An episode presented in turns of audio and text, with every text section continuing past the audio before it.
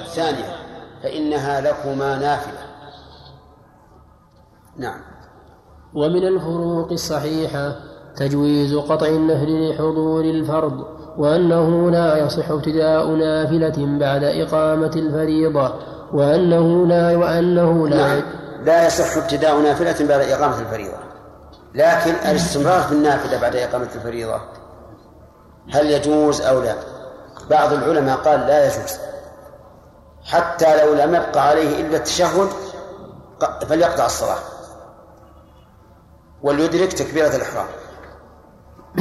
وقال آخرون بل يجوز الاستمرار فيها حتى ولو لم يدرك من الفريضة مع الإمام إلا تكبيرة الإحرام قبل السلام.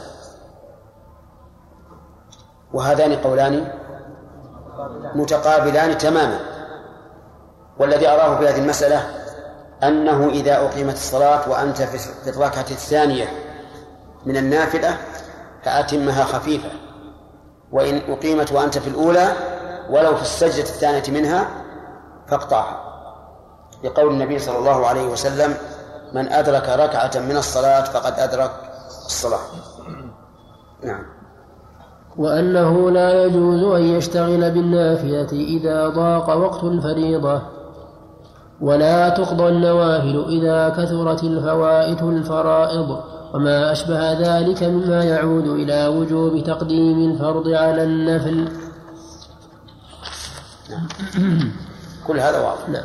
ومن الفروق الصحيحة ومن الفروق الصحيحة بين صلاة الجمعة والعيد وهي كثيرة قد فصل قد فصلتها في كتاب الإرشاد. الظاهر أن العبارة فيها سقط. وأن الصواب ومن الفروق الصحيحة الفروق بين صلاة الجمعة والعيد. لأن المبتدأ هنا محذوف. ومن الفروق الصحيحة الفروق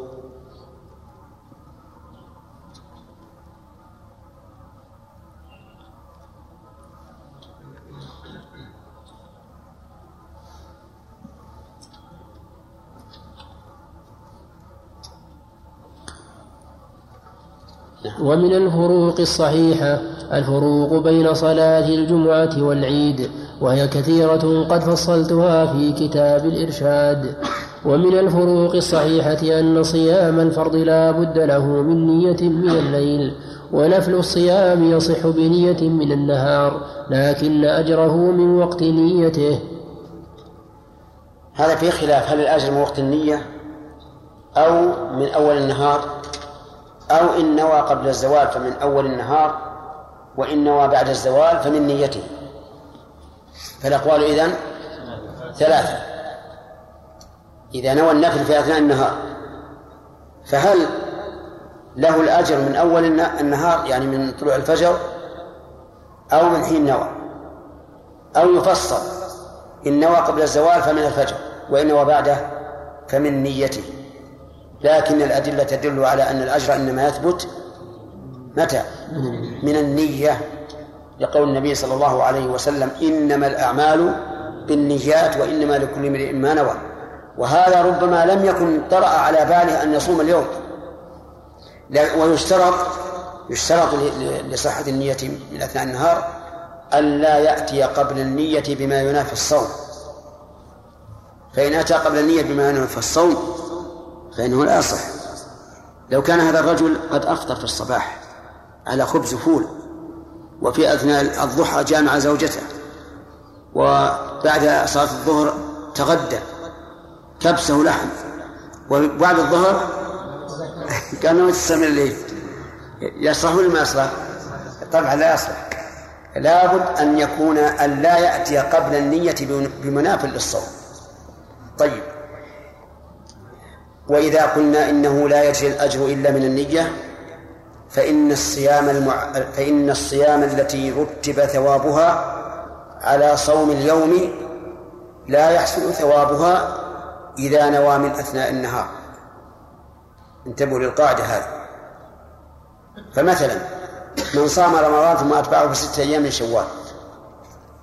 هذا رجل أصبح في اليوم الثاني من شهر شوال أصبح مفترا في أثناء النهار نوى أن يكون هذا اليوم من أيام الست.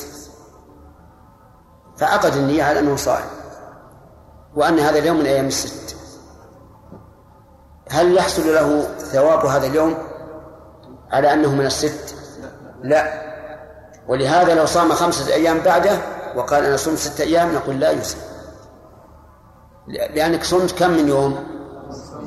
خمسة أيام وشيء نصف أو ثلث أو ثلاثة أرباع.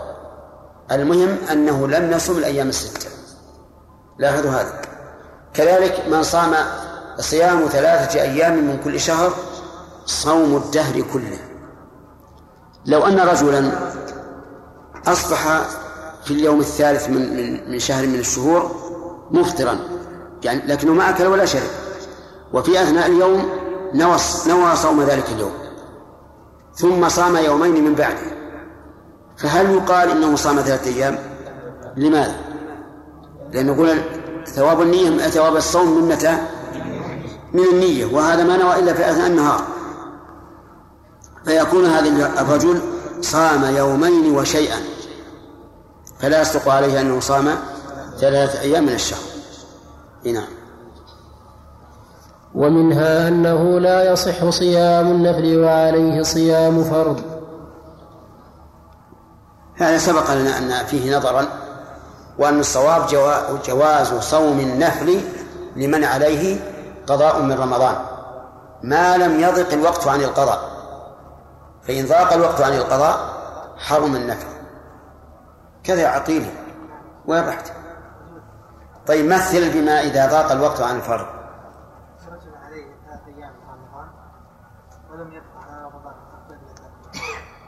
فلا يجوز النفل. تمام. رجل عليه ثلاثة أيام من صيام رمضان. وتركها حتى إذا بقي من رمضان من شعبان ثلاثة أيام قال بصوم نفل نقول لا يجوز النفل لأن وقت الفريضة قد ضاق عنها. نعم. ومنها جواز صيام أيام التشريق للمتمتع والقارن إذا عدم الهدي. ولا يجوز فيها غيره ولا يجوز فيها غيره من هنا إذا عدم هدي عندكم ولا عدما بالألف؟ آه بدون ألف. ومقتضى القواعد النحوية أن يكون بالألف إلا إذا قال للمتمتع أو القارئ. لكن نقول الواو في كلام المؤلف بمعنى بمعنى أو ولا يجوز فيها غيره من الصيام حتى قضاه رمضان. كلنا يعرف أيام التشريق أنها اليوم الأول والثاني والثالث من شوال.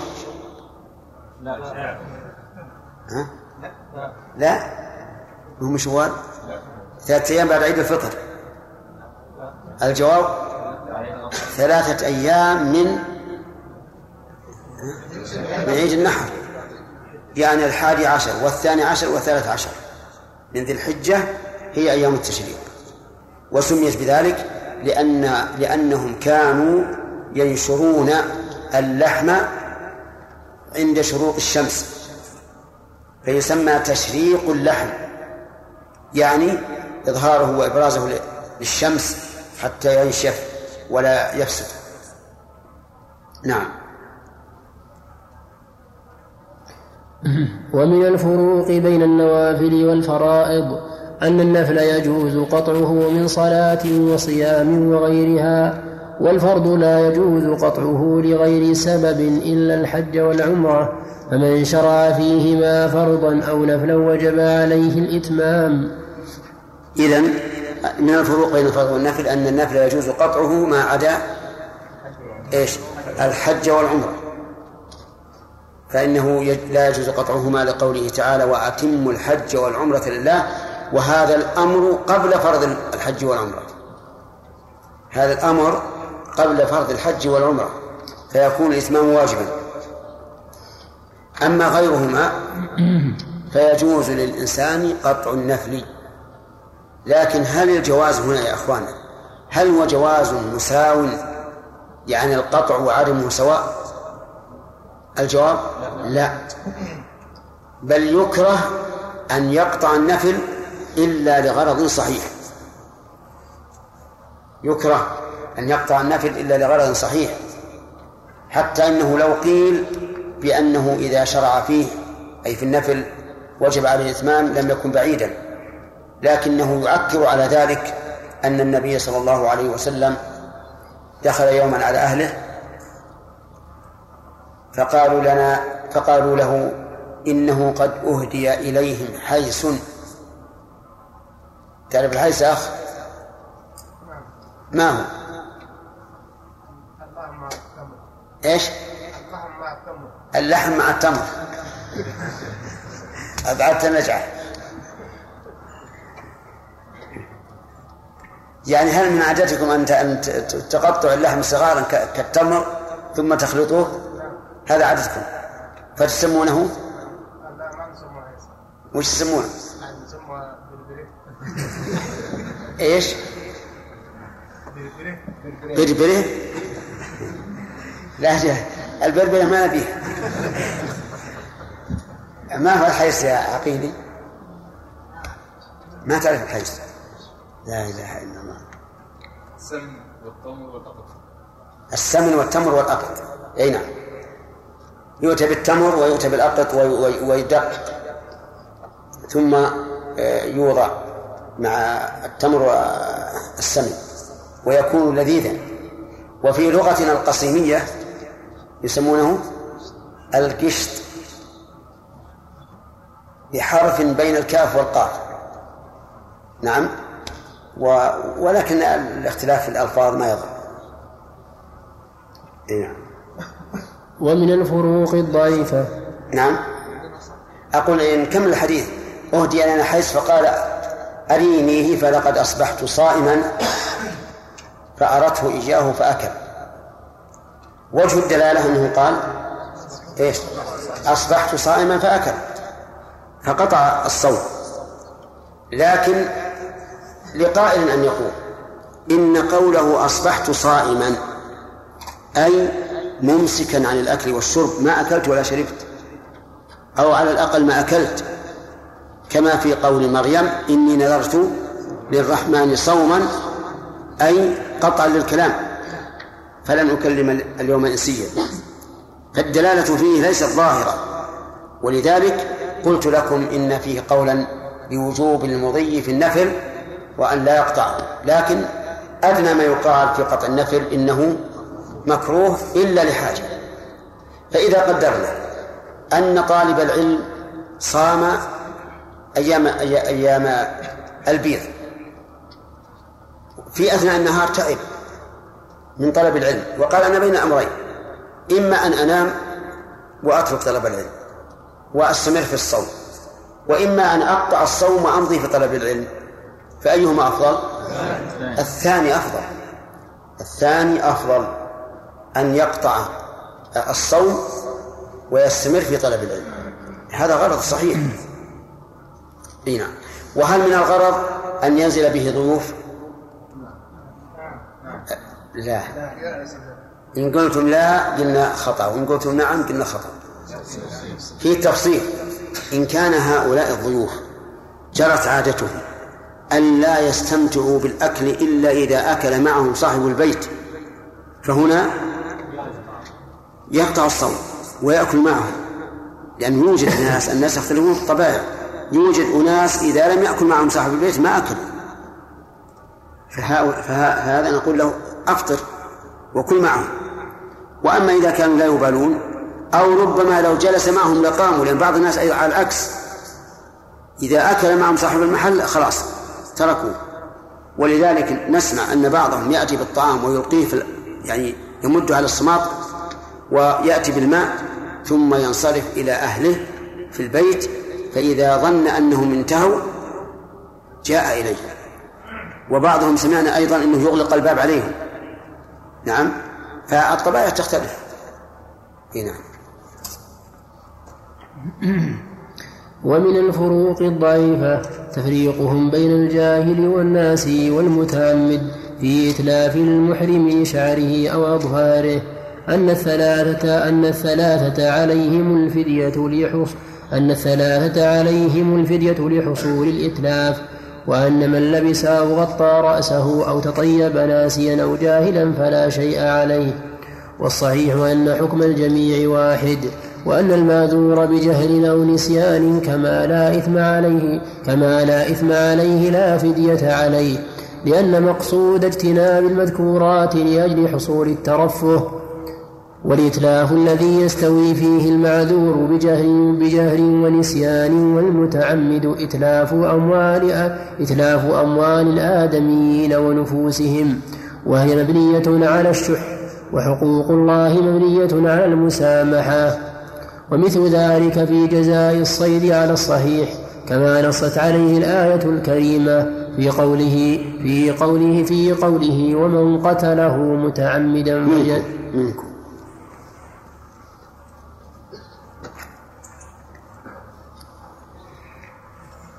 في قوله ومن قتله منكم متعمدا فجزاء مثل ما قتل من النعم. هذه المسألة العظيمة المهمة الجليلة وهي العذر بالنسيان والجهل والإكراه.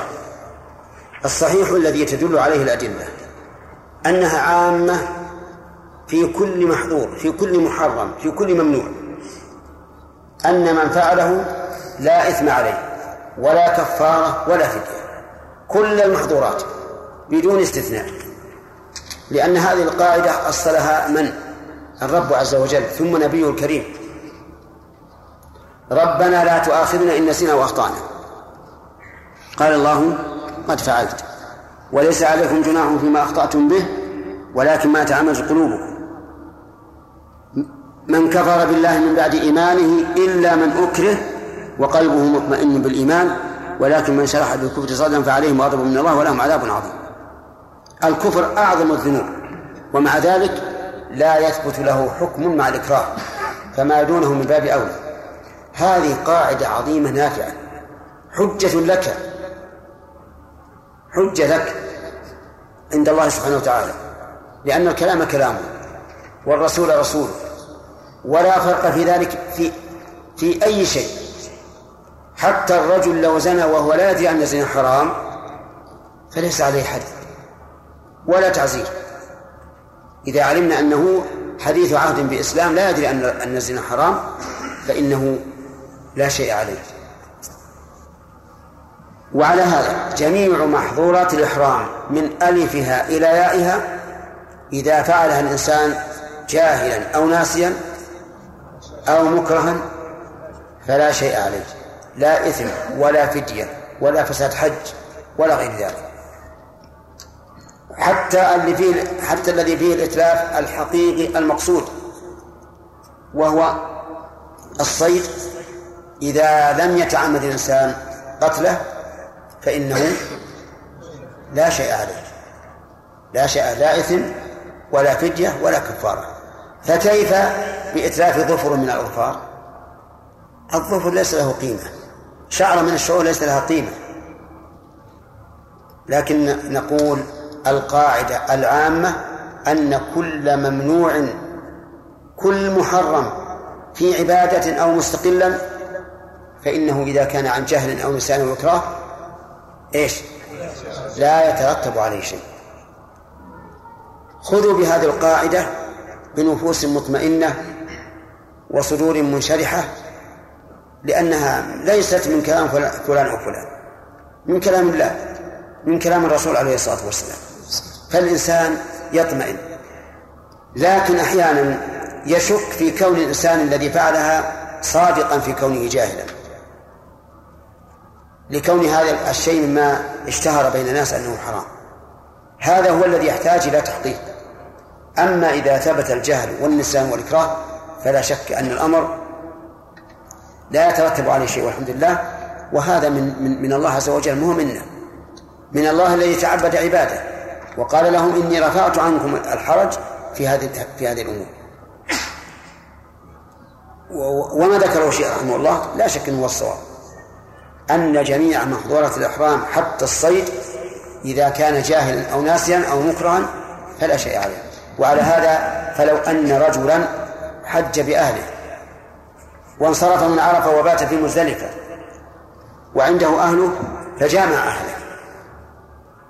جامعها ناسيا وربما يكون متأولا.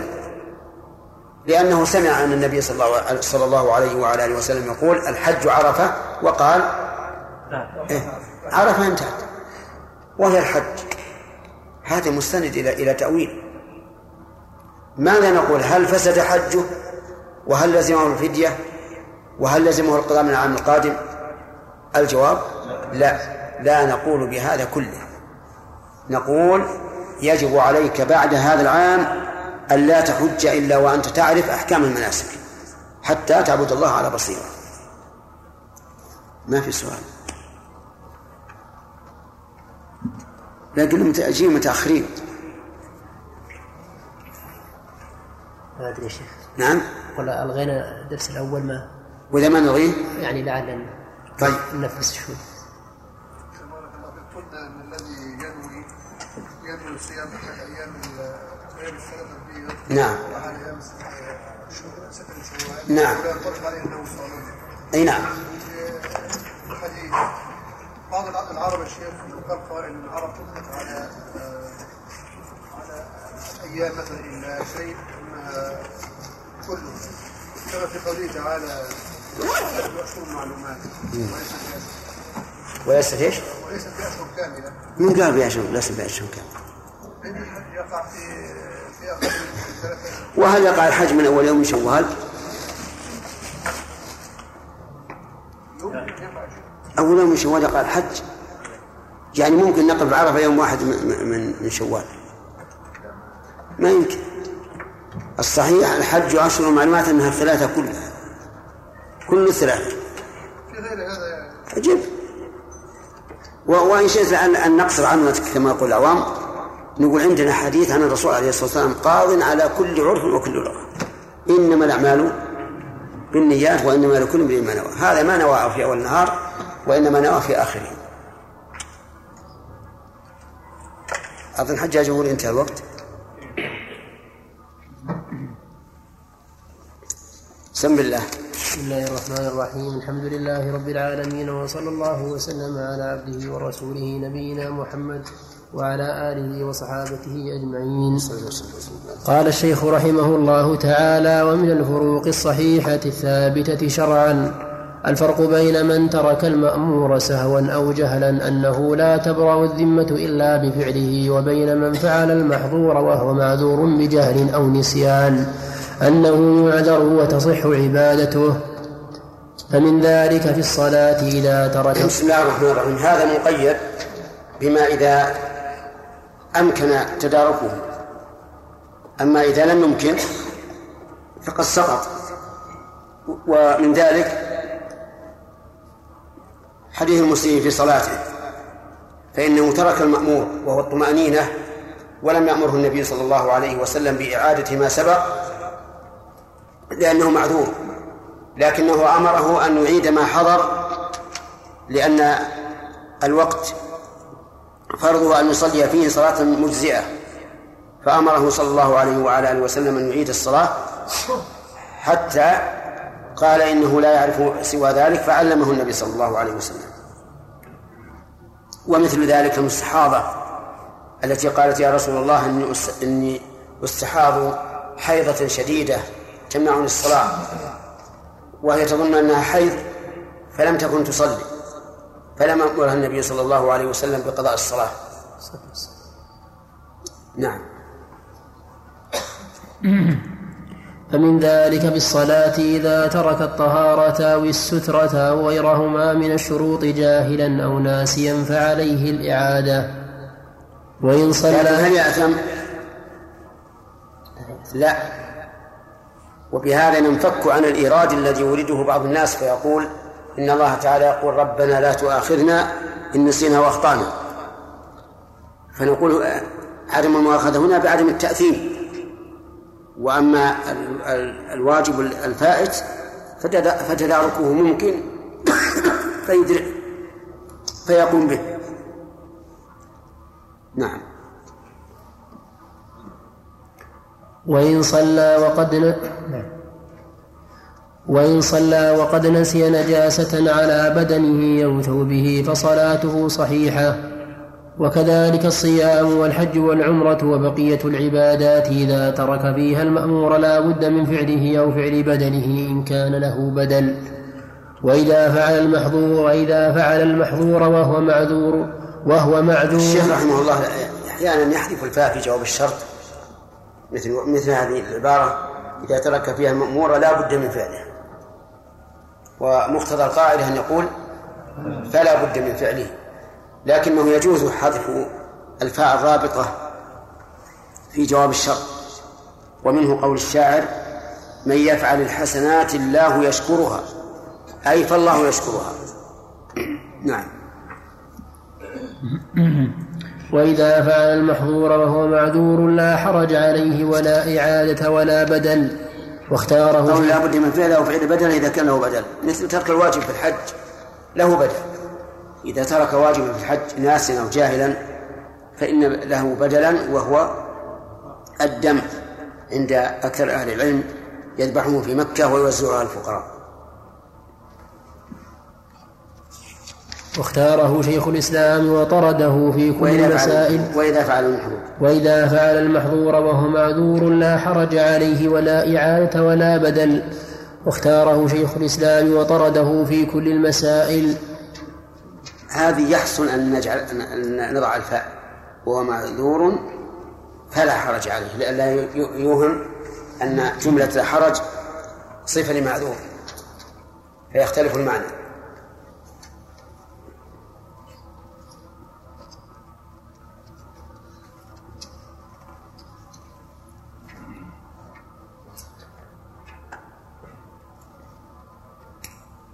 نعم. ومن الفروق الضعيفة كراهة السواك للصائم بعد الزوال لا قبله والصحيح استحباب السواك للصائم قبل الزوال وبعده كما هو ظاهر الأحاديث ولم يصح حديث في الفرق. ومن الفروق الضعيفة تفريق الفقهاء بين البيع والإجارة وأن من وجد عيبا في مبيع خير بين الرد أو الأرش.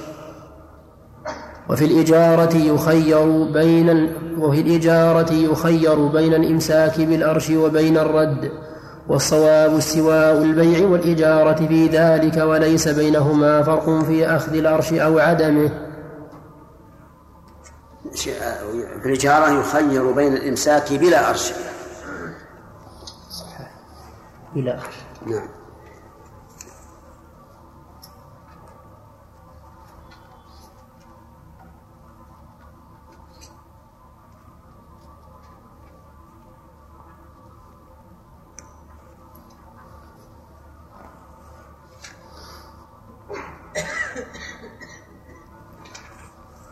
واللي قبلها أحسن الله عليك. ها؟ اللي قبلها. أيها وإن وجد ومن وجد معيبة في عيبا في مبيع خير بين الرد أو الأرش. أي نعم صحيح. يعني الامساك مع الارش أو الأرش يعني إذا أمسك. أو الأرش صحيح. لا ما صح. العباره سليمة. صحيح. العباره سليمة. ومن الفروق الضعيفة. معروف هذا هذا المثال؟ أو الصمت حكمة الظاهر. نعم. آه، رجل اشترى سيارة فوجد فيها عيبا. فله الخيار إن شاء ردها وأخذ الثمن. وإن شاء أبقاها وأخذ الأرش والأرش قسط ما بين قيمتها سليمة وقيمتها معيبة. فإذا قدر أن هذا العيب ينقصها عشرة في المئة نقصنا من الثمن عشرة في المئة. واضح؟ ولكن هل الأرش يكون فيه الخيار للمشتري ولا لا بد من رضاهما جميعا؟ اختار شيخ الإسلام رحمه الله أنه لا بد من رضاهما جميعا. قال لأن الأرش معاوضة وأن وأن البائع وأن المشتري ليس له الخيار إلا في الرد فقط أو يمسكها بدون أرش ما لم يرضى البائع وكلام الشيخ رحمه الله كلام جيد لأن البائع قد يقول أنا لا أريد أرش إما أن تأخذ بثمنها أو ردها. أما الأرش فإنه قيل فإنه معاوضة جديدة تحتاج إلى رضا الطرفين وعلى هذا فلا فلا يكون هناك فرق بين إيش؟ بين البيع والإجارة. لأن الإجارة أيضا يقال له إما أن تبقى في هذا في هذا البيت الذي فيه العيب بدون أرش وإما أن تفسخ الإجارة. نعم. وشبيه وشبيه لهذا الفرق. إذن إذن الصواب استواء البيع والإجارة في ذلك نحن نفسرها على شيء والشيخ يريد شيئا آخر. الشيخ ماذا يريد؟ جواز أخذ. يريد أنه إذا وجد في المستأجر عيبا فله الخيار بين أن يفسخ الإجارة ويأخذ الأجرة إن كان قدمها وبين أن يقدر له قيمة العيب. فيجعل الشيخ رحمه الله يجعل البيع والإجارة سواء في أنه يخير بين الرد والعرش والصحيح أنه لا عرش. يقد أنه يخير بين الرد وبين الإمضاء في المسألتين. نعم. وشبيه لهذا الفرق تفر... وشبيه لهذا الفرق تفريقهم بين الوصية ببيته. نعم نعم. شبيه لهذا تفريقهم. وشبيه لهذا الف... وشبيه لهذا تفريقهم بين الوصية ببيته ونحوه. ببيته ونحوه بعد موته وبين وقفه بعد موته وأنه ليس له أن يرجع إذا وقفه بعد موته لكنه يكون من الثلث وله أن يرجع إذا أوصى به. والصحيح أن له والصحيح أن له الرجوع في الأمرين لأنه لا فرق بينهما إلا فرقا صوريا.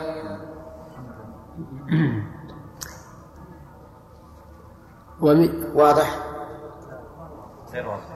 واضح. طيب. آه، رجل قال إذا نعم أوصى ببيته بعد موته أن يجعل في سبيل الله أو على أولاده أو ما أشبه ذلك. وآخر قال إذا مت فهذا البيت وقف. الأول وصية والثاني وقف. الفقهاء رحمهم الله يقولون الوصية وهذا الوقف سواء في أنهما إن خرج من الثلث وإلا فالخيار للورثة لكن الفرق أن الوقف لازم وأن الوصية غير لازمة. الوصية له أن أن يرجع يعني هون والوقف ليس له أن يرجع. والصواب أنه لا فرق بينهما وأن له أن يرجع سواء أوصى ببيته بعد موته أو أوقفه بعد موته فإن له أن يرجع لأن الوقف المعلق بالموت لا ينفذ إلا إذا مات الإنسان كالوصية. واضح إن شاء الله ولا لا؟ زين. ماشي. ومن الفروق الضعيفة في التعاليق ومن الفروق الضعيفة في التعاليق وأن الفسوخ يصل. أن أن أن الفسوخ.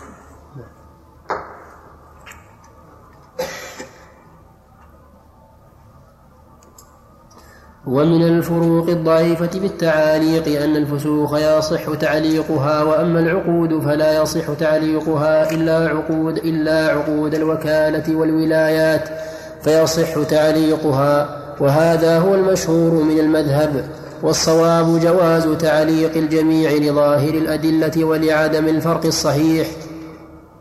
نعم. نعم ما ذكره الشيخ هو الصحيح. يجوز تعليق جميع العقود بأن يقول إذا جاء زيد فقد بعتك هذا البيت بعشرة. فلا ينعقد البيع إلا إذا جاء. وإذا جاء ينعقد البيع. الفسوق يصح مثل إن قدتني الثمن في خلال ثلاثة أيام وإلا فلا بيع بيننا. هذا يجوز. بعتك عن رضي زيد على المذهب؟ يجوز ولا ما يجوز؟ ما يجوز لأنه بيع. وعلى قول الراجح يجوز. لكنه على القول الراجح إذا قلنا بجوازه فلا بد أن يحدد مدة. إن رضي زيد في ثلاثة أيام لأنه لأننا ما ندري متى يرضى زيد. ربما يبقى كل ما قلنا له يا زيد رضيس قال انتظروا أشوف. جئنا بعد يوم قال انتظر. بعد يومين انتظر. بعد أسبوع قال انتظر بعد شهر قال انتظر فيبقى البين معلقا. في مثل هذا إذا قلنا بجواز التعليق فلا بد أن يحدد مدة حتى لا يضيع الوقت بلا فائدة. نعم. ومن الفروق الصحيحة الفرق بين الأب وأن له التملك من مال ولده ما شاء. وجزاه الله خيرا. نعم. ومن الفروق الصحيحة الفرق بين الأب وأن له التملك من مال ولده ما شاء بلا ضرر دون الأم وغيرها فليس لها أن تتملك وأما فليس لها أن تتملك. وأما قولهم إنه ليس له أن يبرئ غريم ابنه ولا أن يبرئ نفسه من دين ولده. إذا قيل ما الفرق بين الأم والأب؟ مع أن الأم أحق بحسن الصحبة كما قال النبي عليه الصلاة والسلام. حين سئل من أحق الناس بصحبته قال أمك ثلاث مرات ثم قال في الرابعة أبوك. فكيف جعل الأب يتملك دون الأم؟ نقول لأن الأب هو المكلف بالإنفاق على ابنه. فلما كان ما يتعلق بالمال كان فلما كان الأب أخص بما يتعلق بالمال صار له أن يتملك بخلاف الأم. ولكن الأم إذا احتاجت فيجب على الولد إذا كان عنده غنى أن ينفق عليها وأن يعطيها ما تحتاج نعم.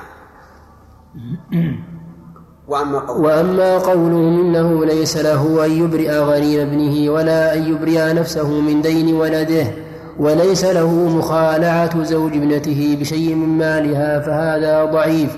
وهذه الأشياء أحق وهذه الأشياء أحق من تملكه ابتداء من مال ولده. هذه ثلاث مسائل. المسألة الأولى هل للأب أن يبرئ غريم ابنه؟ الجواب المذهب لا. والشيخ رحمه الله يختار أنه لا بأس. مثال ذلك رجل يطلب ابني يطلبه ابني. رجل يطلبه ابني ألف ريال. فهل لي أن أبريه منه؟ المذهب لا. وحجتهم أن الدين في ذمة الغريم ليس ملكا قولوا. ليس ملكا للابن حتى يتملكه. لا يا أخي ليس ملكا للابن لأن الابن الأب له أن يتملك من مال ولده. وغريم الولد الآن ما بعد وفاة دين الوالد في ذمته. فلا يملك الإبراء. واختار الشيخ رحمه الله شيخنا أنه له أن يبياه وعندي أن في ذلك تفصيلا. إن كان هذا يؤدي إلى تطاول الغريم على الابن فليس له أن يبرئه منه. وإلا فلا فلا بأس أن يبرئه كيف تطاول الغريم؟ مثل أن يكون الابن مع الغريم هذا في في محاجة أو مخاصمة.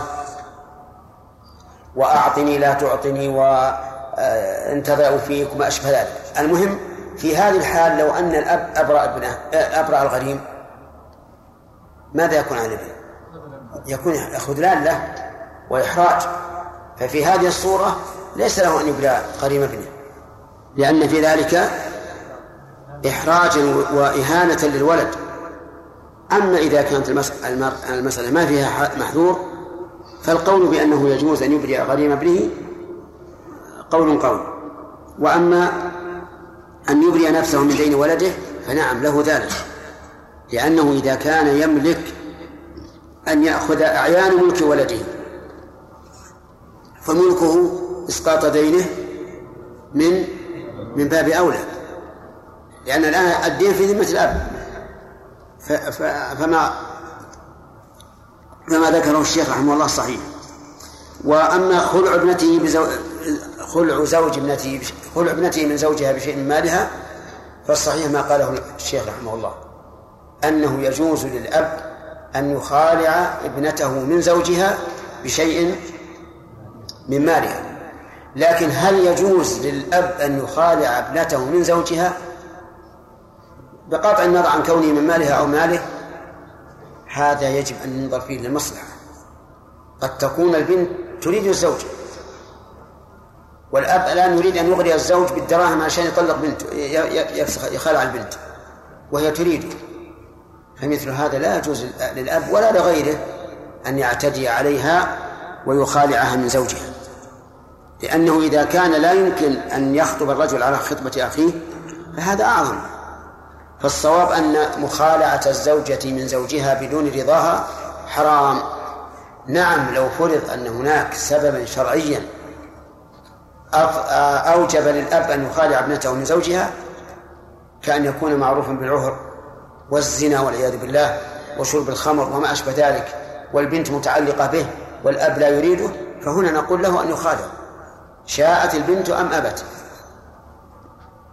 نعم. ومن الفروق الصحيحة التفريق بين شروط الواقفين والموصين ونحوهم. فما وافق منها الشرع فهو صحيح وما خالفه فهو فاسد. ومن الفروق إذن هنا معناه الفروق بين التفريق بين الشروط التي لا تنافي الشرع والتي تنافيه. فما ينافي الشرع فهو باطل وما لا ينافيه فهو صحيح. نعم. ومن الفروق الضعيفة. تفريق من فرق بين الجد والإخوة لغير أم في تقديم الجد عليهم في جميع الولايات دون الميراث فيشاركونه على تفصيل لهم كثير على تفصيل لهم كثير لا يدل عليه دليل ولا يقتضيه تعليل. والصواب أنه يحجبهم لأدلة كثيرة تدل على هذا القول. واضح؟ عندنا جدان جد من قبل الأم وجد من قبل الأب. الجد من قبل الأم. ليس له ولاية ولا ميراث ولا شيء. له الصلة فقط. الجد من قبل الأب له الولاية وله الميراث. الفقهاء رحمهم الله يقولون إن الأب مقدم على الإخوة لأم ولغير أم في كل شيء إلا في الميراث. فإنه لا يحجب الإخوة والصواب أنه يحجبهم. وأنه لا دليل على أنهم يشاركونه. بل إن نفس الميراث الذي قدر دليل على أنه ضعيف وباطل لأنهم لم يشاركونه مطلقا ولم يفضل عليهم مطلقا. وهذا يعرف بما إذا قرأتم إن شاء الله باب الجد والأخوة في, في الميراث. والقول الراجح أن الجد يحجب الإخوة مطلقا أشقاء أو لأب أو لأم وهذا القول كما هو الصحيح شرعا فهو السهل تصورا وحكما. جد وأخ شقيق؟ عن من الجد انتهى الموضوع. والقول الثاني يقول للجد النصف والأخ الشقيق النصف. جد خمسة إخوة. المال للجد. القول الثاني لا نقول الجد ثلث المال كامل. والباقي بين الإخوة.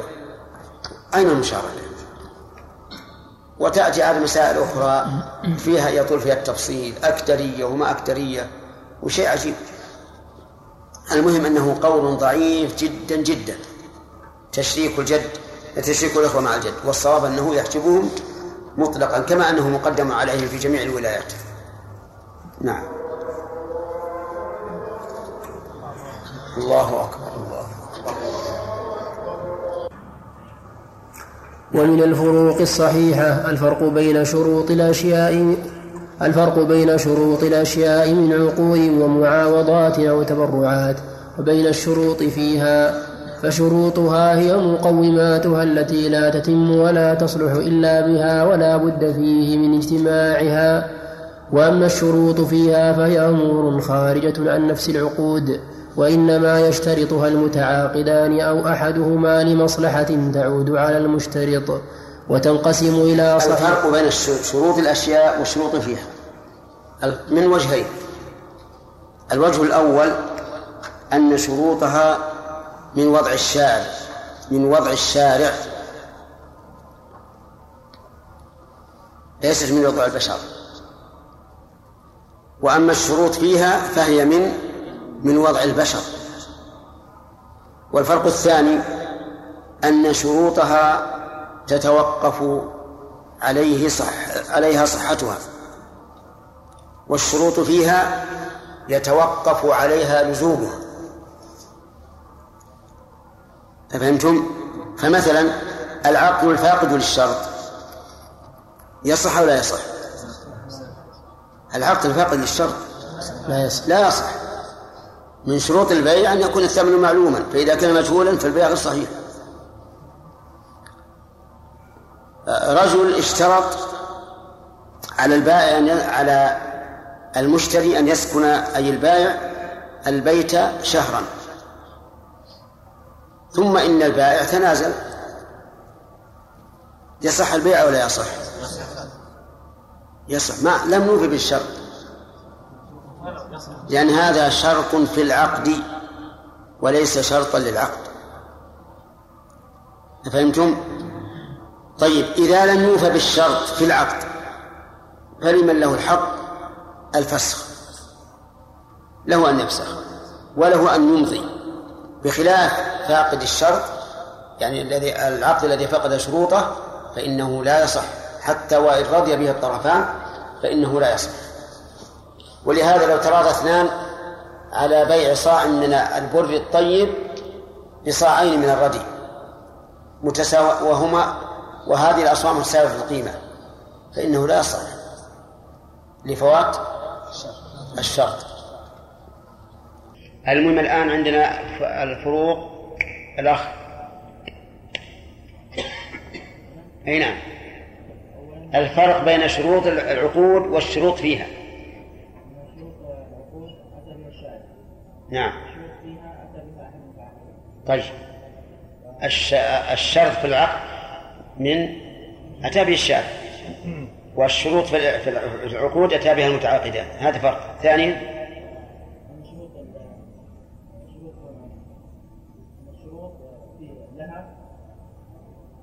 تتوقف عليها.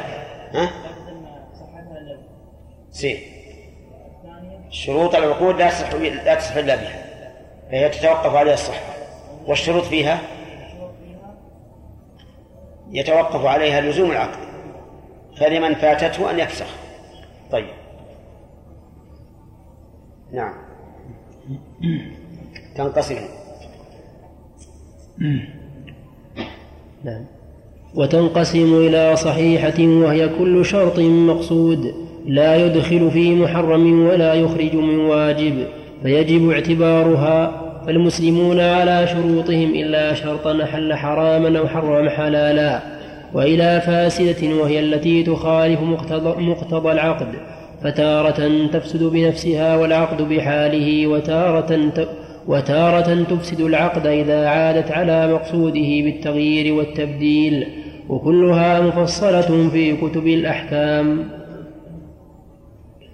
ومن الفروق الضعيفة. تنقسم إلى صحيحة وفاسدة مفسدة وفاسدة غير مفسدة.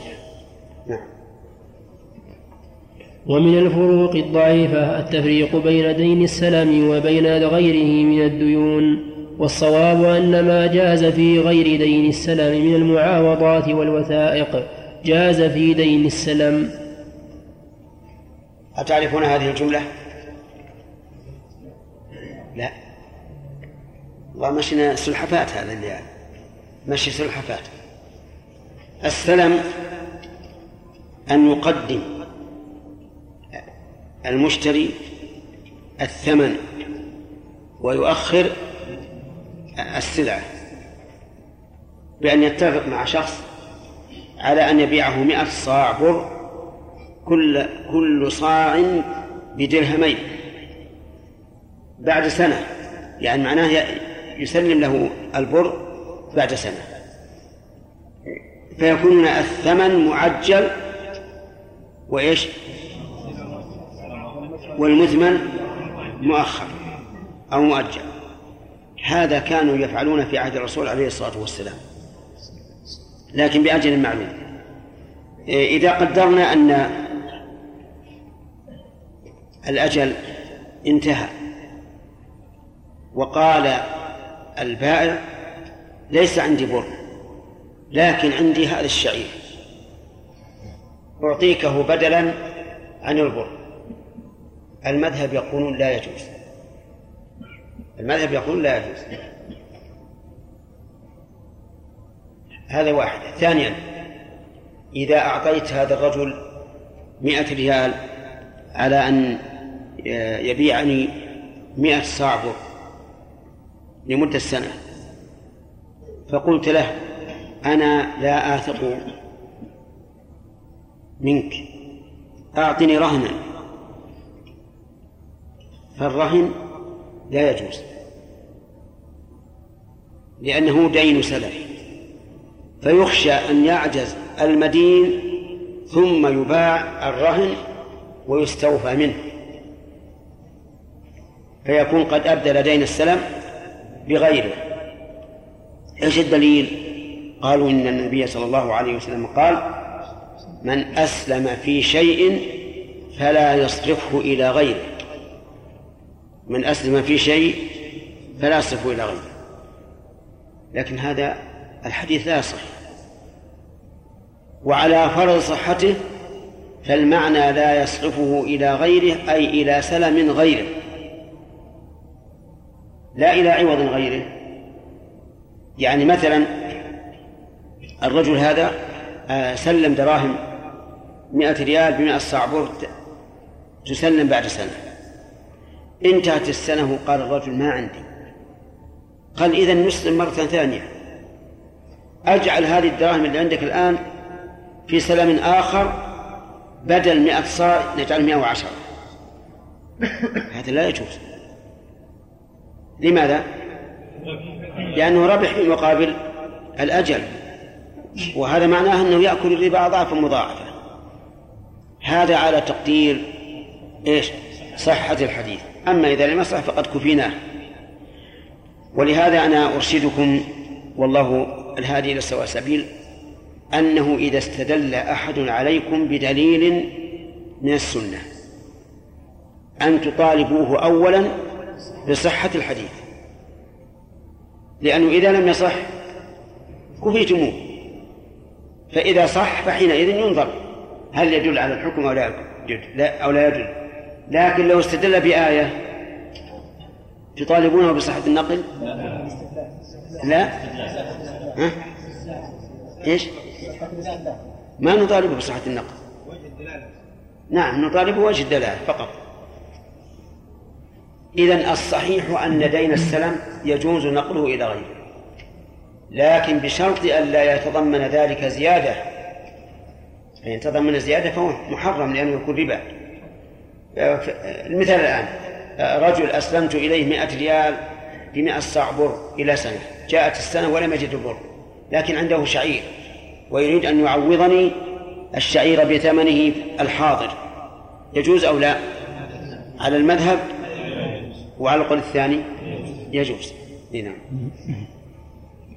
ومن الفروق الصحيحة الفرق في العقود إذا انفسخت لتبين بطلانها أن ما بني عليها من وثائق من وثائق وتحويل وغيره يبطل. وإذا فسخ المتعاقدان لخيار عيب وغيره أو إقالة أن العقود الطارئة عليها بعد العقد الأول لا تنفسخ. هذه سبق الكلام فيها. نعم. ومن العقود الضعيفة. ومن؟ نعم ومن الفروق الضعيفة التفريق في الشهادة بين أن يخبر خبرا بغير لفظ الشهادة فلا تكون شهادة وبين أن يقول أشهد. أو ونحوه. أو أو شهدت؟ أو شهدت.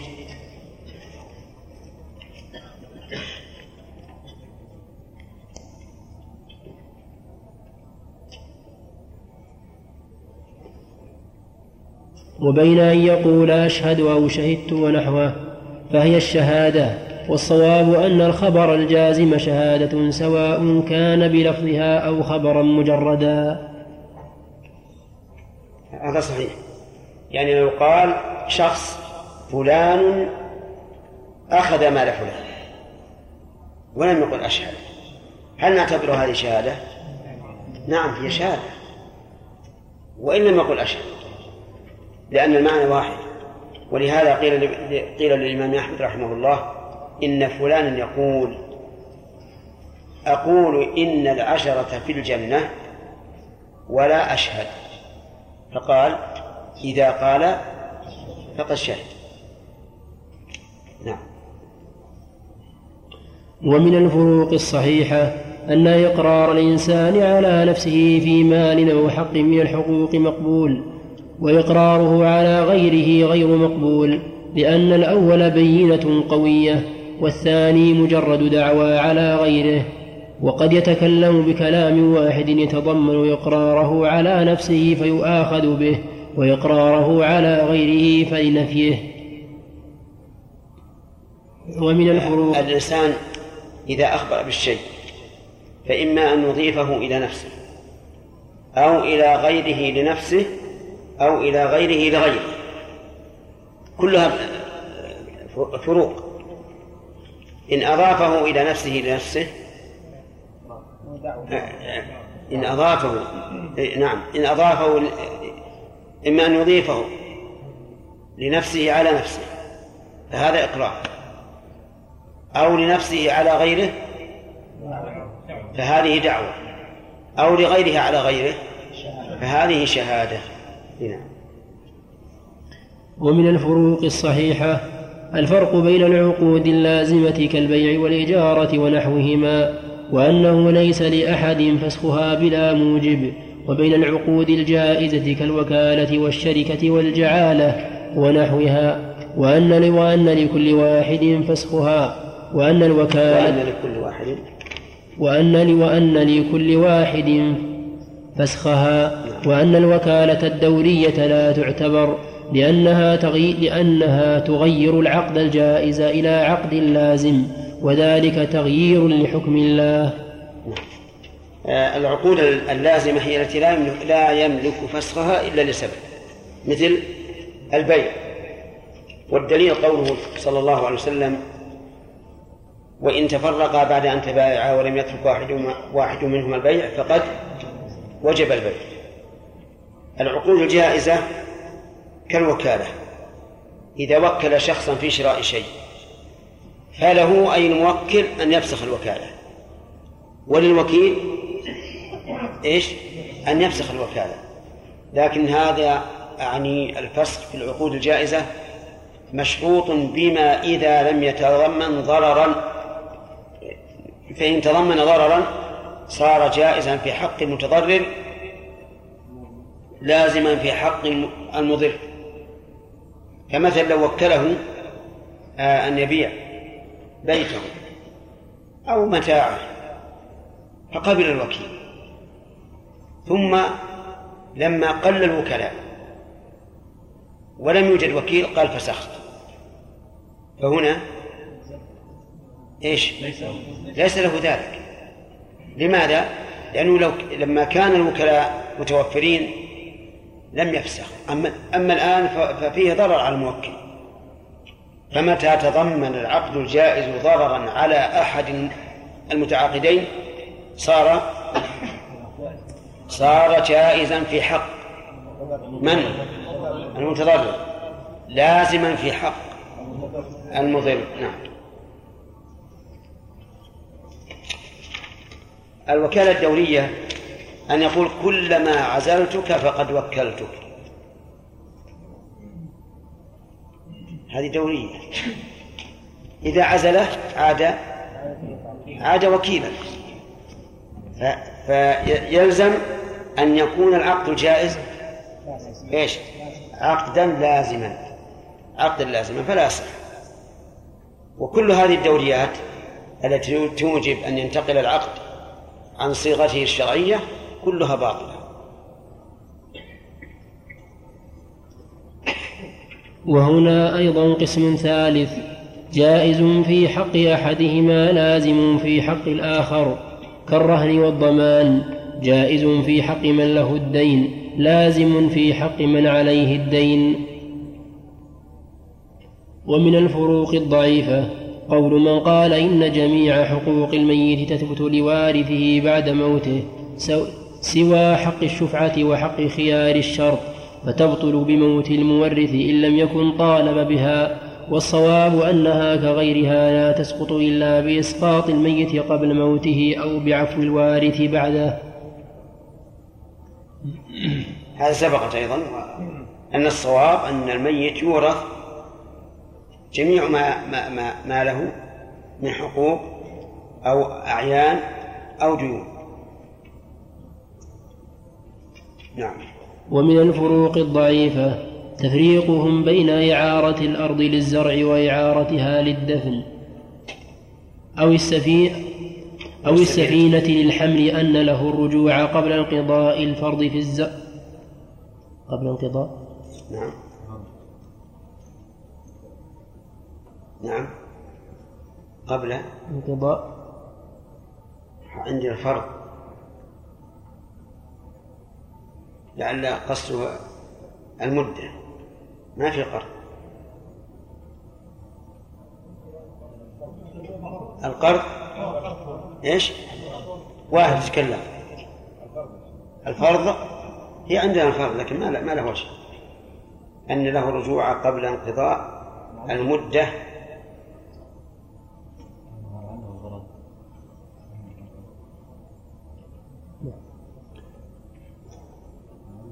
تبقى شيء إيه، نعم. نعم. ومن الفروق الضعيفة تفريقهم بين إعارة الأرض للزرع للزرع وإعاء للزرع وإعارتها للدفن أو السفينة للحمل أن له الرجوع أن له الرجوع قبل انقضاء الفرض في الزرع في الزرع بالأجرة وليس له الرجوع في بقية المسائل التي أذن المعير للمستعير التي أذن المعير للمستعير أن يشغلها بما يستضر. بما يستضر لو رجع قبل انقضاء الفرض والصواب أن حكم الجميع واحد ليس والصواب أن حكم الجميع واحد ليس له في الزرع ولا غيره أجرة كما ليس له رجوع فاهمين هذه؟ طيب رجل أعار أرضا ليزرعها فحرثها وزرعها ولما مضى شهر رجع في العارية من الراجع؟ صاحب الأرض. نقول له الرجوع ويبقى الزرع بالأجرة إلى أوان حصاده. أفهمتم؟ آه، رجل آخر أعار أرضا لدفن ميت فيها. وفي أثناء المدة رجع. فقال أطلب الأجرة أو أطلب أن يخرج الميت. نقول لا أجرة ولا ولا يخرج الميت.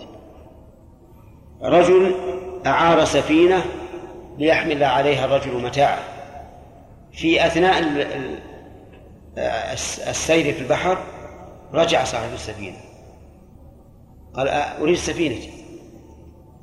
الآن لو رجع ماذا يكون على المستعير؟ ضرر عظيم. نقول ليس لك شيء. تمشي السفينة حتى ترسل. قال إذن أعطوني الأجرة من نصف الطريق. نقول لا أجرة لك. إذا تأمل المتأمل يجد أنه لا فرق بين هذه المسائل الثلاث.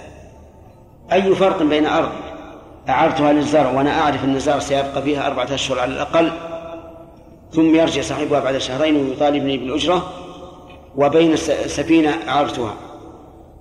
وفي أثناء سيرها في البحر رجع. أو مكان للدفن. الصواب أنه لا فرق وأن المعير قد دخل على بصيرة لأنه يعلم متى ينتهي الزرع ويعلم متى تصل السفينة ويعلم متى يبنى الميت على غلبة الظن. نعم. شيخ بارك الله فيكم. قلنا في صوم قضاء رمضان إنه يجوز التنفل إذا لم يضق الوقت. نعم. لكن كأننا والله أعلم كنا قلنا قبل قبل إنه بالنسبة لصيام ست شوال نعم إنه يقدم قضاء رمضان حتى ولو كان لم يبقى من شوال الا بقدر الأيام التي من قضاء رمضان وتكون ست من شوال ولو صامها في ذكاء تعتبر ستة من شوال. اي هذا إذا كان لعذر. وهي نفل الست من شوال نفل. أقول أقول لعذر. إذا كان لعذر اخرها. لأنها ليست نفل مطلقا. هي نفل تابعة. فكما تقضى الراتبة مع الظهر إذا فاتت تقضى هذه أيضا. نعم. بارك الله فيكم. ما هو الصحيح في عقود الشركات؟ هل هو عقد لازم أم جائز؟ الصحيح أنها عقد جائز ما لم يتضرر أحد الطرفين. أو تكون مؤجلة. محددة بحد فتبقى إلى الحد. فكيف يميز طالب العلم بين ما يحدث الآن من الأشياء إن كان لازما أو جائزا؟ يعني هناك عقود تحدث الآن في العصر الحديث. نعم. فهل هناك ضابط؟ ولا لا لا بد يدرسها الإنسان دراسة تامة ويطبقها على القواعد الشرعية. فالشركات ثم إذا قدرنا إن إذا قدرنا أن العرف المضطرد أن. أن الشركة من أقسام العقد الواجب وعلى الأقل إلى أن أن تنض مثلا وتصفى مشينا على هذا لأنه يكون كالشرط. نعم.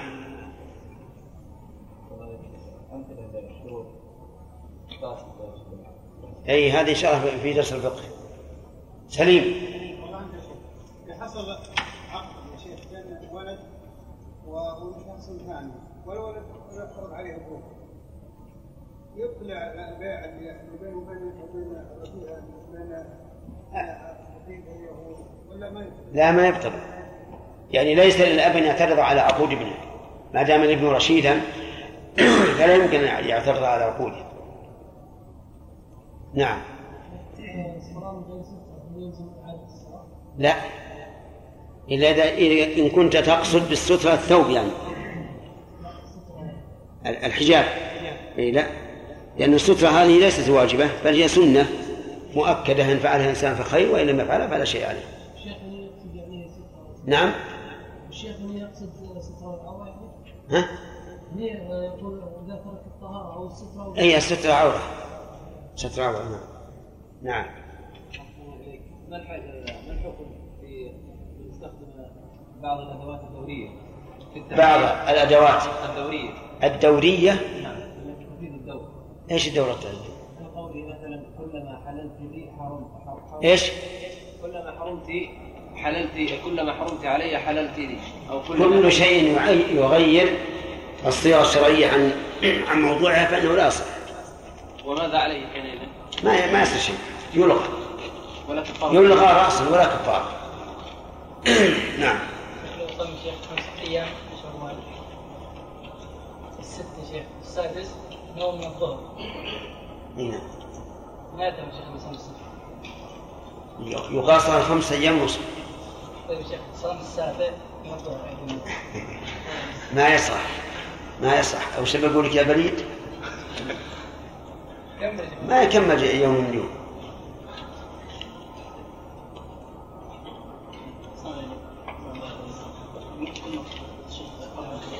إيش؟ إيش؟ إيش؟ لا ما قلنا قلنا المدة لعل ما أدري والله لعل إن شاء الله نشوف ان وجدنا خطية الشيخ نقرأ ولا كمان؟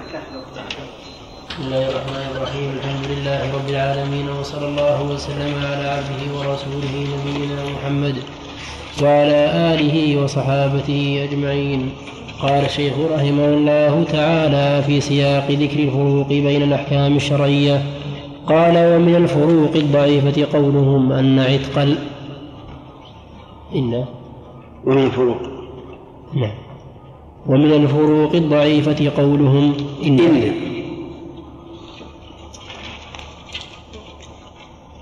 قولهم إن عتق العبد المرهون إن عتق العبد المرهون ينفذ مع التحريم. والتصرف فيه بوقف أو هبة أو عقد معاوضة لا ينفذ لا ينفذ إلا إلا برضا المرتهن. والصواب أن العتق لا ينفذ إلا بالإذن لأنه قربة فلا يتقرب إلى الله بفعل محرم. ولأنه يبطل حق المرتهن من الوثيقة. الحمد لله. يهديكم الله بالكم نعم. ولأنه يبطل حق المرتهن من الوثيقة. هذا واضح يعني لو كان الإنسان عنده عبد مرهون وأعتقه صح عتقه ولزم المعتق قيمته تكون رهنا. ولو تصرف فيه, بوقف أو هبة فإنه لا لا يصح. والصواب أن الجميع لا يصح. نعم.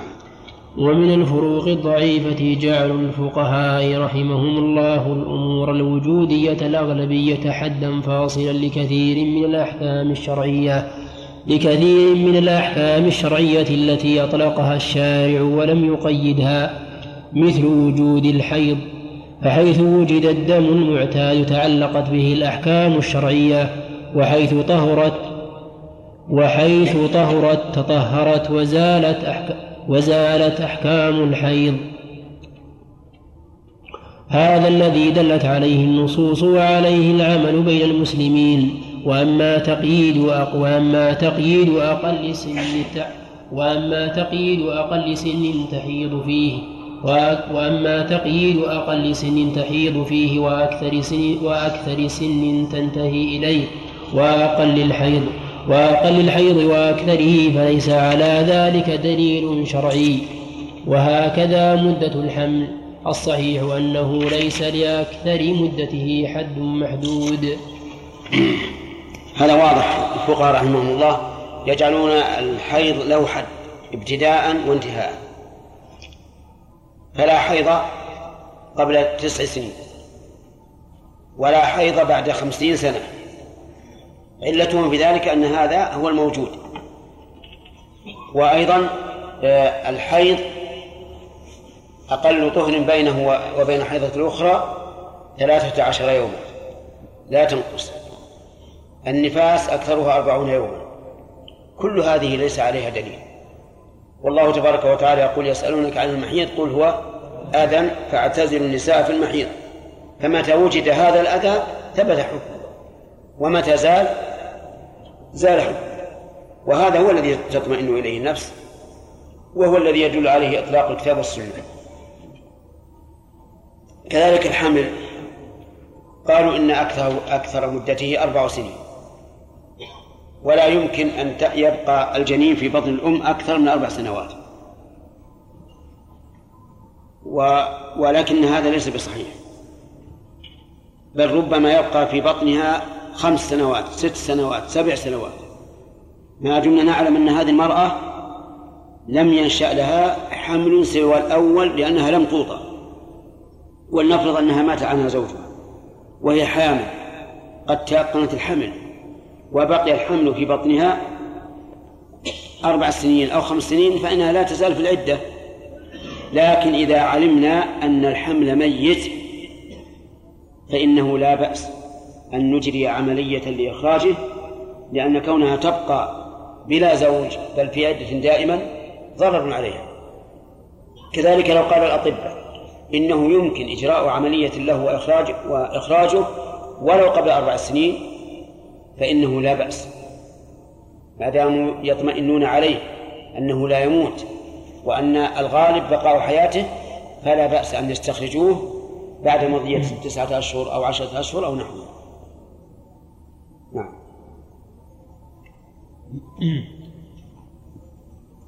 ومن الفروق؟ نعم.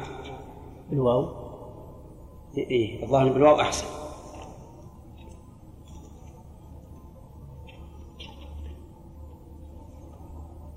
ومن الفروق الصحيحة التفريق بين الذكر والأنثى في إيجاب الجمعة والجماعة والجهاد البدني وأنها على الذكر والأنثى.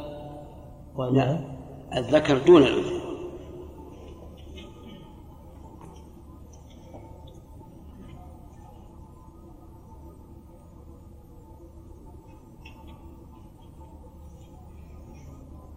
وأنها على الذكر دون الأنثى وكذلك في تنصيف الميراث والدية والعقيقة وأن شهادة المرأتين كشهادة الرجل في العتق. كشهادة الرجل وكذلك في العتق. وكذلك؟ وكذلك في العتق.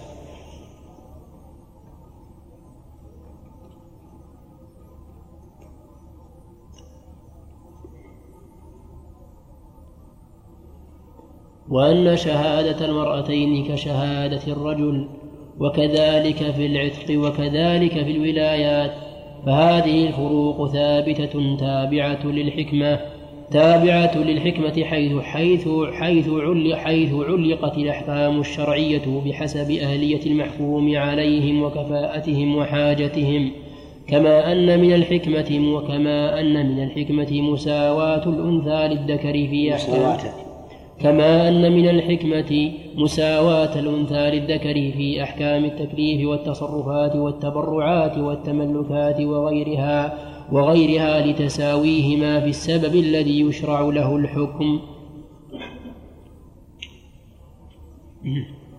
ما في إشكال. وكل هذا واضح.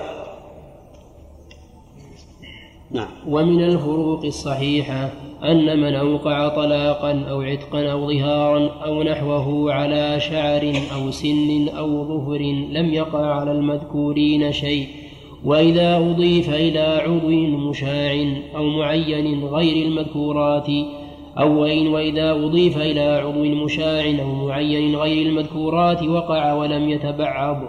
وأما التصرف وأما التصرفات وأما التصرف يعني لو أن إنسان قال لزوجته شعرك طالق أو سنك طالق أو ظفرك طالق فإنها لا تطلق لأن هذا في حكم منفصل ولهذا لو مسه الإنسان لشهوة مثلا وقلنا بأنه ينتقض الوضوء إذا مس المرأة لشهوة فإن وضوءه لا ينتقض. والصحيح أن مس المرأة لا ينقض الوضوء لا لشهوة ولا ولا, لغير شهوة. نعم. وأما التصرفات وأما التصرفات الأخر الواقعات على الأعيان كالبيع والإجارة والشركة والوقف قول إلى عضو معين أو مشاع. إلى عضو مشاع أو معين. المشاع يقول نصفك طالق ربعك طالق تطلق كلها أو الربع؟ كلها. المعين أن يقول يدك طالقة وهذا يذكره الفقهاء رحمهم الله وإن كان قليل الوقوع جدا. نعم. وأما التصرفات الأخرى الواقعة على الأعيان كالبيع والإجارة والشركة والوقف والهبة ونحوها فيصح وقوعها على الكل أو على البعض المعلوم.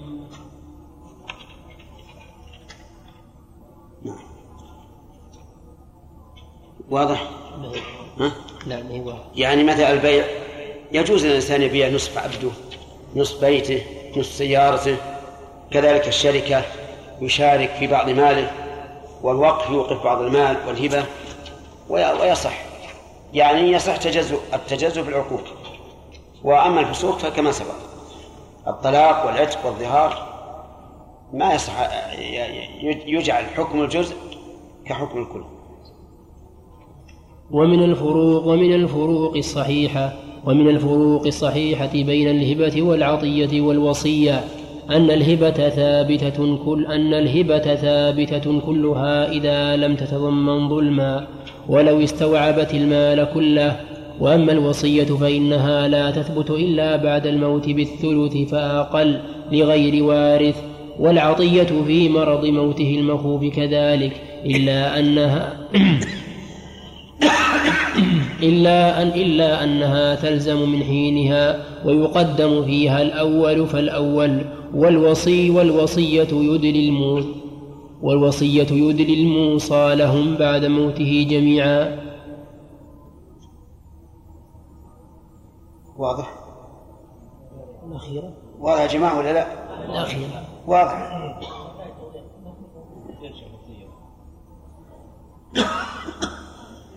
الهبة والعطية والوصية ثلاث أشياء.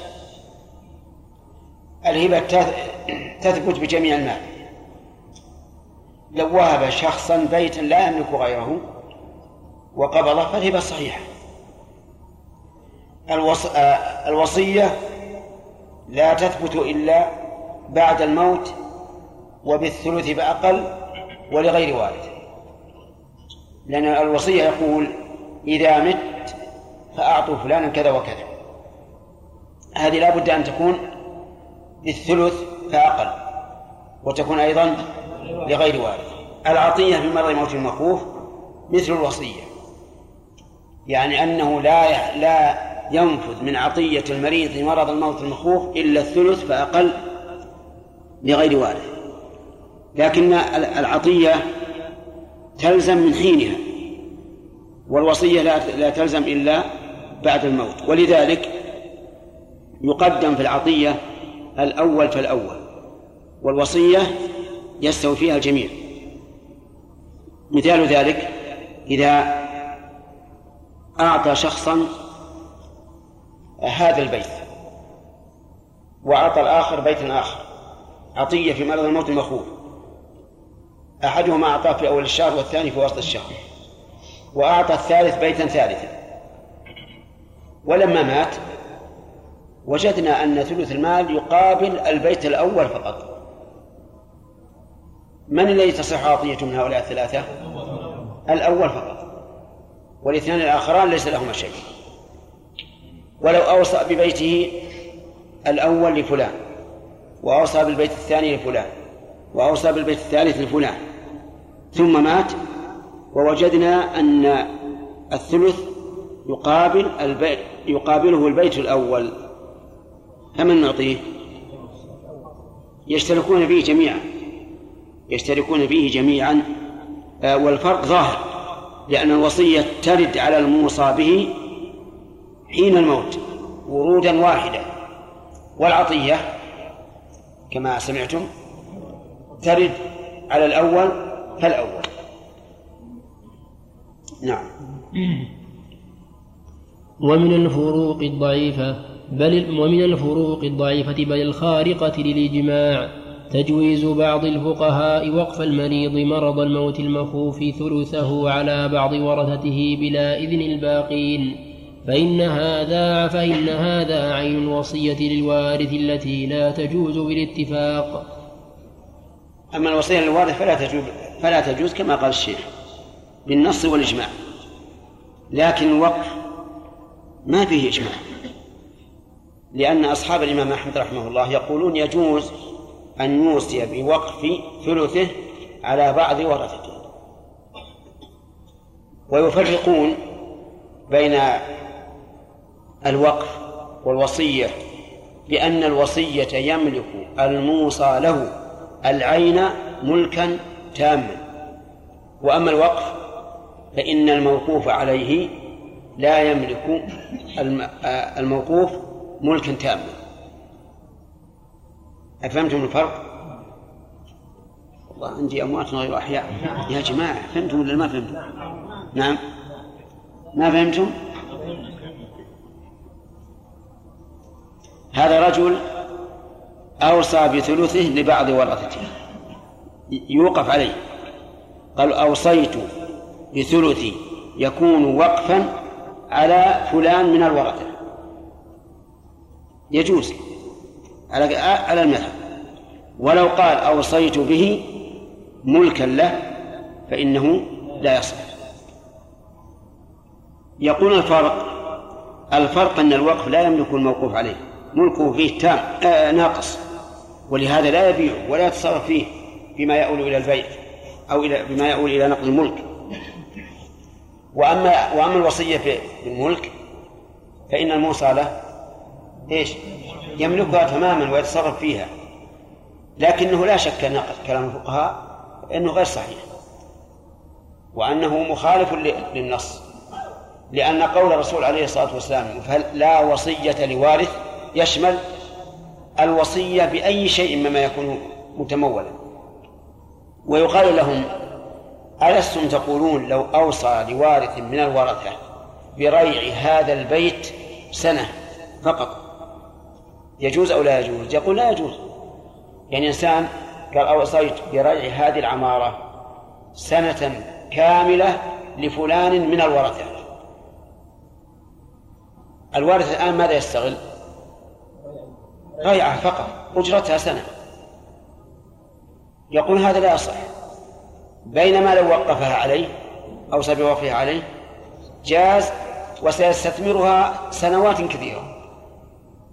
فيقال لا سبحان الله إذا أوصى له بإجارتها لا يصح وإذا أوصى له بوقفها عليه استغلها مدى الحياة ويصح. فالمهم أن القول بأنه يجوز أن يوقف شيئا من ماله على ورثة على بعض ورثته في في مرض موته المخوف أو يوصي به بعد موته أنها وصية وعطية باطلة. نعم. ومن الفروق الصحيحة ومن الفروق الصحيحة الثابتة بالنص والإجماع التفريق بين قتل العمد العدوان الذي يوجب القصاص أو الدية وبين قتل الخطأ وشبه العمد الموجب للدية فقط وكذلك في الأطراف. صحيح هذا فرق واضح. العمد فيه القصاص وهذا شبه العمد والخطأ ليس فيه قصاص فيه الدية فقط. نعم. ومن الفروق الصحيحة التفريق بين الأعضاء المغسولة في الوضوء فيشرع فيها التكرار وبين الممسوحة كالرأس والخفين والخمار والعمامة فلا يشرع فيها التكرار. لأن الممسوحات لأن الممسوحات مبنية على السهولة. ولذلك ولذلك جعل المسح في التيمم في عضوين وهما الوجه والكفان. إذا كل ممسوح فمسحه غير مشروع. آه نعم نعم فتكرر مسحه غير مشروع. الوجه والراس والأذنان والخفان والعمامة والخمار والجبيرة كل ممسوح فإنه لا يشرع تكرار مسحه. والعلة كما قال الشيخ رحمه الله أولا النص في الرأس وشبهه وثانيا أن أن المسح لما خفف نوع التطهير وهو وهو كيفية خفف عدد التطهير وهو كمية. فلا يناسب أن أن يغلظ في الكمية ويخفف في النوعية نعم إيش؟ نعم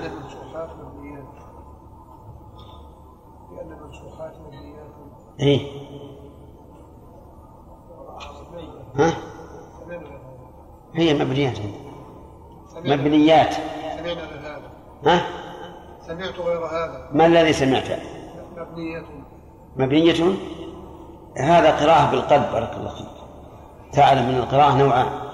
قراءة بالعين على حسب الحروف وقراءة بالقلب على حسب المعنى لأن الأفصح هنا الإفراد.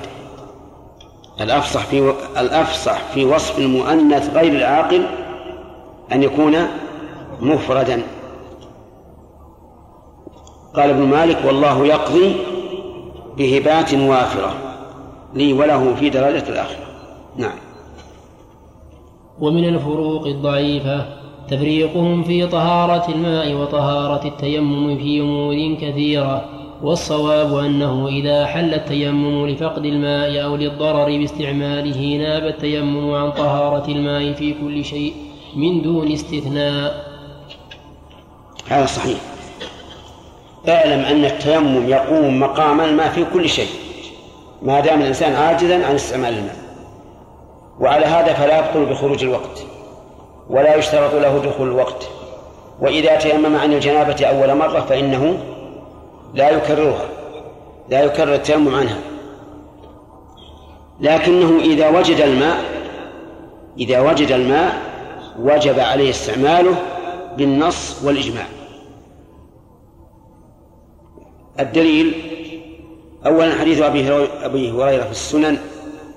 قال النبي صلى الله عليه وعلى آله وسلم الصعيد الطيب وضوء المسلم أو قال طهور وإن لم يجد الماء عشر سنين فإذا وجده فليتق الله وليمسه بشرته.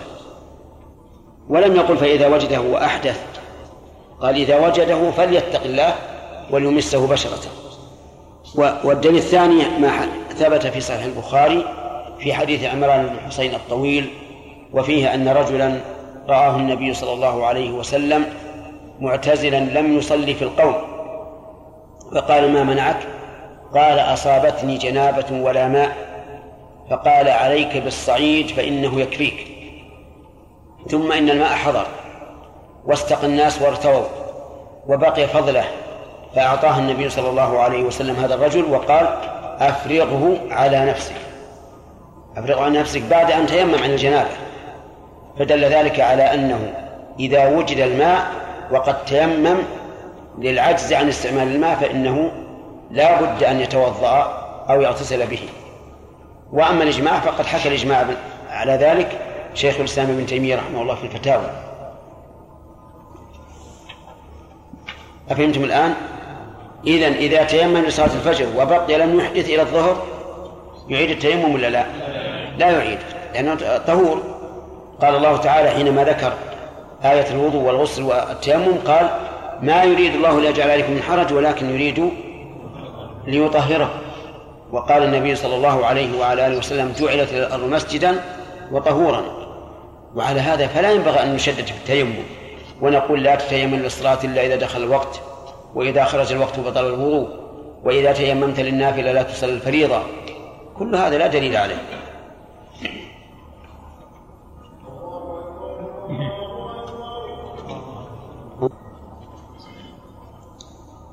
نعم. ومن الفروق الصحيحة ومن الفروق الصحيحة التفريق في طهارة الحدث الأكبر وطهارة الحدث الأصغر. حيث وجب في الطهارة الكبرى إيصال الماء إلى باطن الشعور ولو كثيفا. وأما الحدث الأصغر فلا يجب إيصالها إلى الباطن إلا إذا كان الشعر خفيفا. وطهارة التيمم يكفي فيها مسح ظاهر الشعر ولو خفيفا. إذا صارت ثلاثة أقسام. طهارة الغسل عن الجنابة لا بد أن يصل الماء إلى ظاهر الشعر وباطنه وطهارة طهارة الوضوء إلى الواجب إلى ظاهره فقط. وطهارة التيمم لا يجب إيصال إيصال نعم. الواجب إلى ظاهره فقط في الوضوء إلا إذا كان خفيفا يصف البشرة فيجب إيصاله إلى باطنه. يعني في تفصيل في الوضوء. طهارة التيمم لا يصل لا يجب إيصال التراب إلى ما تحت الشعر سواء كان خفيفا أو كثيفا.